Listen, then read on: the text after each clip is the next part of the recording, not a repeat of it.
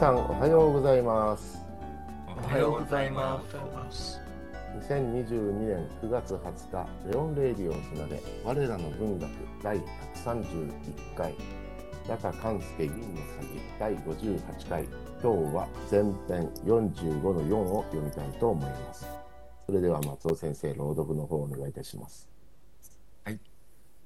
蝶々のように飛び上がり飛び下るお手玉と一緒におけいちゃんの顔がうなずくたんびに紅白だんだらに染めたなんだこれ。かんこれはざしだ。かんざし。はい。はい。紅白だんだらに染めたかんざしのそうふさこれ房ですねちょっと こ房れが房です。はい。房が。こめかみ。こめかみの二人にハラハラと乱れるはいちょっとこれ読み直さないとダメですね。はい、じゃあもう一度お願いします。蝶々のように、蝶々のように飛び上がり飛び下るお手玉と一緒に、おけいちゃんの顔がうなずくたんびに紅白だんだらに染めたかんざしの房が、こめかみにのあたりにハラハラと乱れる。はい。さあ、どうでしょう、皆さん。蝶々。中国語では何て言うんですか？蝶々は。蝴蝶蝴蝶。ウーティエですね。バタフライ。蝶々のように、はいえ飛び飛び上がり、うん飛び下る。上がる、下るですね。うんうん。うん。それで、今日本語が見えないんですけど、レオン先生。はい。えーお手玉と一緒に、お手玉が蝶々のようにね、跳ねてるわけです。上がったり下がったりね。一緒におけいちゃんの顔がうなずくたんびに、うなずくってわかりますか？うなずく次を縦に振るということですね。はいで紅白だんだらに染めた。紅白だんだら、わかります？いられない言葉ですね。うんまあ、あ赤白に、これ、だんだんにっていう意味なんでしょうかね。いくつにも段になっていること、うんうんだんだんに染めてるんでしょうね。うん染めたかんざしの房が。はい、かんざしっていうのはか髪の毛につける装飾品ですね。うん房っていうのはわかりますか？ふさこれなんか垂れ下がって袋状をしをしたものっていうふうな訳もありますけども、意味も。うん房っていうのは、なんか垂れ下がってるものを房っていうんでしょうかね、黒目かって。うんまあそうですね。房っていうのはね。うんだから、要するにかんざしには何か垂れ下がってるものが、装飾品がありますよね。うん。あのことを言ってんじゃないですかね。うん。うん。で、必ずしも袋状かどうかわからないんですけど、うんうん。房ってなんかふ垂れ下がって袋状をしたものらしいですね。うん。うんさうん。さあ、何がありますか？房という言葉を使った熟語。房ですか？なんだろうね。例えば、あれ、あの、千葉県の、あれは、房総とか言いますよね。うん。房総半島と言いますよね。う。うんん。ああれも地図的に見ると、なんか垂れ下がってる感じしません？ああ、なるほど半ね。島ああ。うん。で、どこまでが棒で、どこまでがそうなのかわかりませんけど、えっと、そそのやっぱり房なんでしょうかね、垂れ下がっている地形上。うん。そして、まあの江戸、江戸なのか京都なのか分かりませんが、多分京都でしょうか。あの京都に近い方が上総、そして、うんうん。京都から離れてる方が下総って言いますかね。うん。要するにぼ房総半島の北側は上総って言うんですか？うん。うん、えっと、どっちがあれ、えっと、群馬県と栃木県ですよね。上総の国、下総の国。どっちがあれだったっけ？ああ、なるほどね。群馬まで入る下野、えっと、あ、そうか。群馬は神漬と下か、総があれか。下総、うんえっと、上毛、えっと、下野、うんえっと、なんだっけだから神漬下漬といって、うん。あのーそこその辺はそういう別の読み方があるけど、そうやね。こっちあれだよね。層はしうん上総上上の房と書いて上うんうん総。うんうんで、南の方は下総っていうんですかね。うんうん、なるほど、なるほど。うん、だから千葉県だと思うんですよ。うん。それで、おそらく江戸じゃなくて京都なのかな。上とか下とかいうのは。京都に近いといえば、あの北側。だからそれが上総といってね。うん。上総。えっ、と、なんていうんですか、上総のこと。上総。うんそ。して下の南の方。これが下総。うん。上総、下総っていうんでしょうね。うん。あれはね。でまあ、とにかく、だから千葉県の半島がぶら下がっているというふうなイメージだと、房っていう名前は、まあ、妥当かなと思うんだけど、語源は分かりませんね、確かにね。今、そうああと、房総半島の房は阿波じゃないですか。阿波ですね。阿波の国の。房阿波の国のあのこう下の房と、それからはい先ほどおっしゃった上総下総の総、総合の総っていうのを合わせて、うん、言ってるんです。ググれば分かるかもしれませんけどね。上うん総、下総のことが。まあ、あれも房ですよね。他に房って何がありますか？さ房。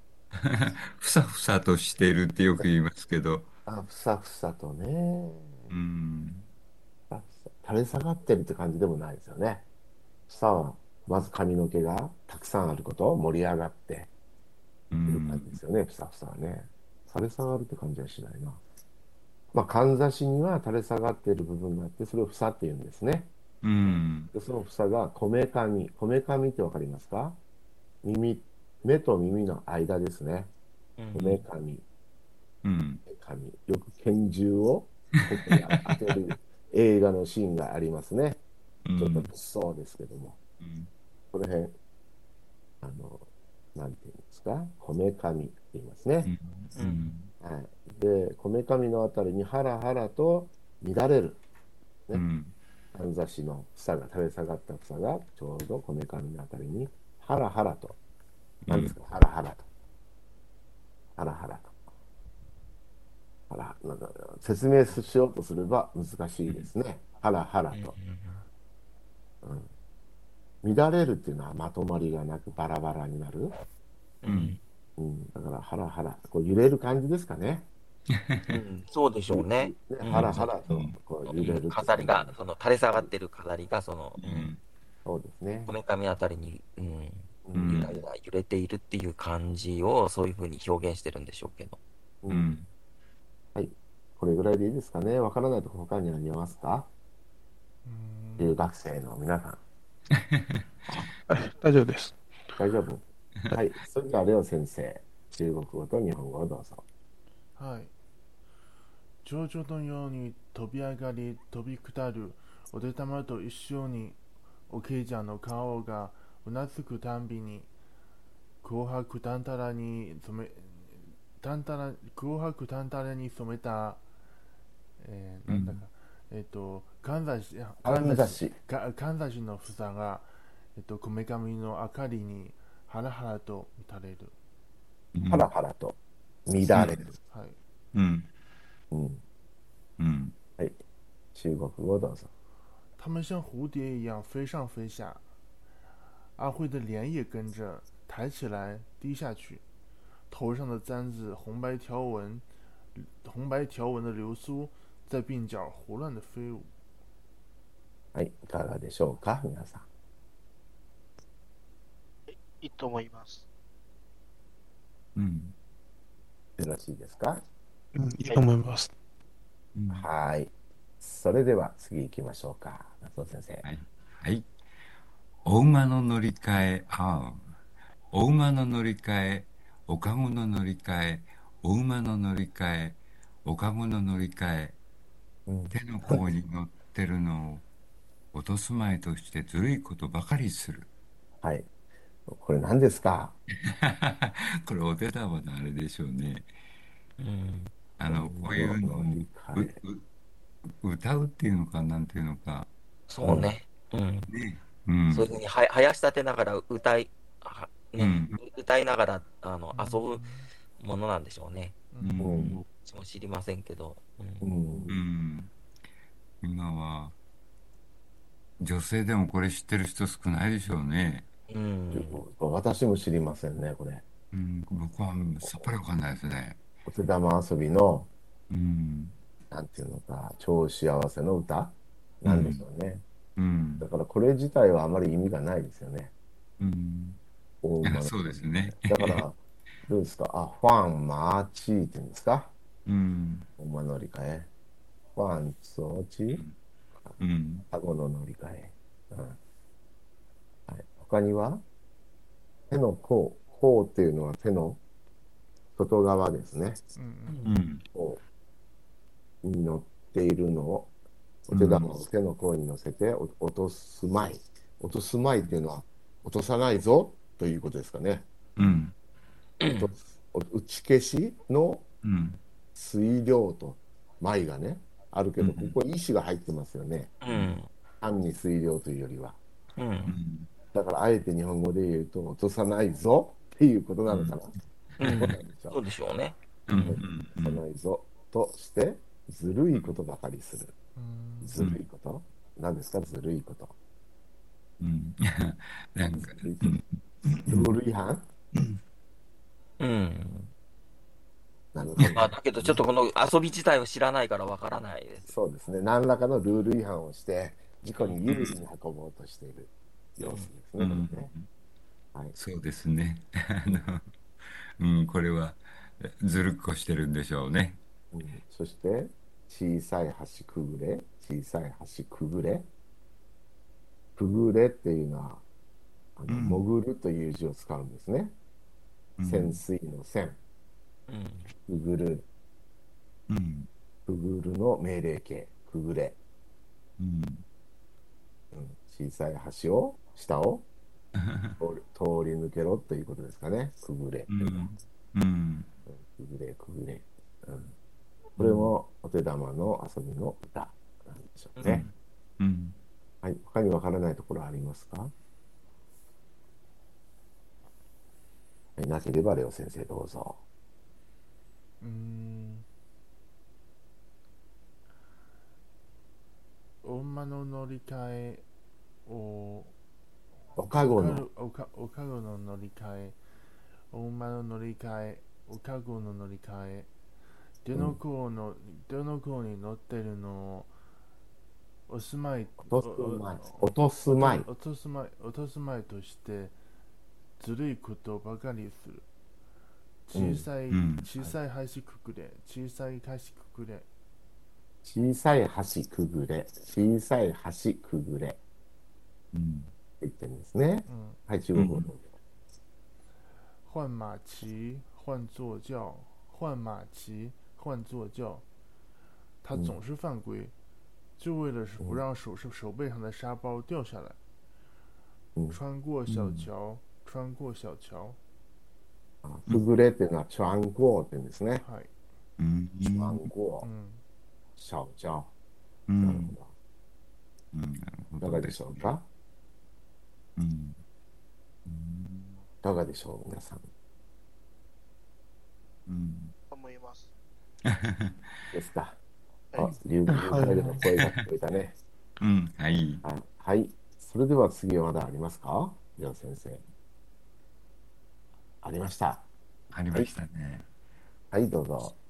細い指で畳の上に橋をかけてお手玉をスイスイとくぐらせるおけいちゃんの耳たぶは薄く美しくほてっているそうしてじれればじれるほど硬くなって肝心のところでしくじってはお手玉を放りつけたりたもとに食いついたりしたがそれからは毎日お手玉を持って遊びに来るようになった。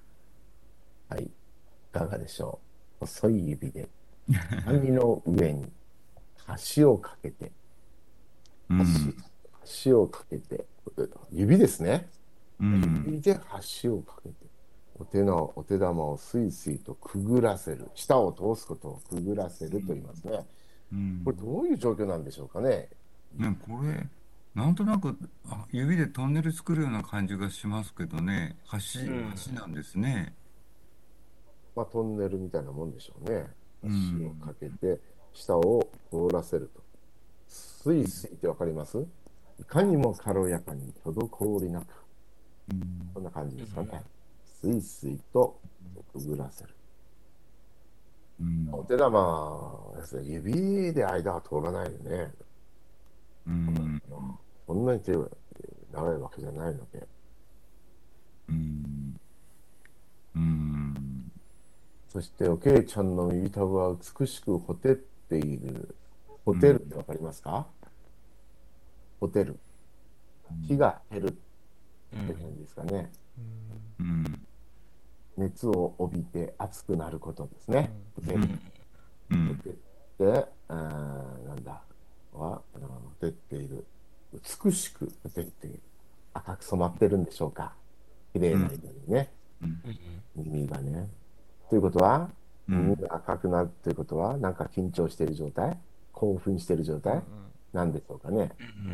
うん。で、そうして、じれればじれるほど、うん硬くなって、肝心のところでしくじってはお手玉を煽りつけたり、放りつけたり、たもとに食いついたりしたが、それからは毎日お手玉を持って遊びに来るようになった。はい、じれるってわかりますね。うんね何かやりたいけど、なかなか実現できないじ時にイライラしていることですね。じれればじれるほど、硬くなって、何が硬くなるんですかね？うん。あれあれじゃないですか？なんか何かしようとするとこううん、あの固まっちゃうっていうか。そういうことですよね。ね。うん。うん。で肝心のところ、肝心のところってわかりますか？一番大事なところ、肝心と言いますね。うん肝臓とか心臓のことでしょうか。うん肝心、要うんのところで、しくじっては、あ、わかりますか？しくじ、しくじるっていうのは失敗するってことですね。うんうん。しくじっては、お手玉を 放りつける。これ放り投げることですかね。うんそうですねもう嫌気がさして投げつけたり、で、たもとにく食いつく、食いついたりしたら、何ですか、これ、食いつく。食いつ、くっつけるってことかな。たもとに、あのたたうんたもとをうん、かじるみたいな感じなんじゃないでしょうかね。うん。ねえ、たもとに食いついたりしたが、あそれからは毎日お手玉を持って遊びに来るようになった。うんおけいちゃんの性格がよく出てますねこれああ、そうですね。そうですね。こう自暴自棄になりななるんだけれども、うん結局はまた遊びに来ると。うんこの主人公の方がお手玉うまいんでしょうね。うん、うん、まずそれが気に入らないんでしょうね。そういう状況ですね。今日はねうん、うん。はい。それでは、レオ先生どうぞ。はい。細い指で畳の上に箸をかけてお手玉をスイスイとくくさすくくらせる。おけいちゃんの耳、みおけいちゃんの耳、耳たおぶ。けいちゃんの耳たぶってわかります？あはい。この耳の下の、はい。この、ここですね。はいこれなんていうのかな耳の下、うん、タブって言うんですね。中国うん。うん、中国語でなんて言うんですか？耳たぶ。耳垂，あ、ちょいですか。はいうん。耳たぶは、うん、おけいちゃんの耳たぶは美しくほてってる。ほてっている。はい。そして、んじれうん、そしてじれればじれるほど、うん、硬硬くなって、肝心の肝心の、うん、肝心のところでしくじってしくじってはお手玉をおお手玉を放りつけたりたまとにすたまとたまとにく、うん、食いついたり。食いついたりしたがそれからはそれからは毎日お手玉を持って遊びに行くようになった嗯，はい。中国語どうぞ。那纤细的手指在榻榻米上架起一座小桥，让小沙包轻快地钻过去。阿辉的耳垂红红的，很漂亮。他越着急，动作越僵硬。 很容易在关键的时候失手，然后他就把沙包一扔，或甩甩袖子。不过从那以后，他每天都会来我家玩沙包。いかがでしょうかうん。と思います。いいですか はい。じゃいいと思います。あはい。じゃあ今日はここまででしょうかね。まだありましたか？ここまでですね。今日で45が終わりということになりますね。啊，はい。はい。じゃあ皆さん、お疲れ様でした。お疲れ様はいでした。お疲れ様様でし。たお疲れ様でした。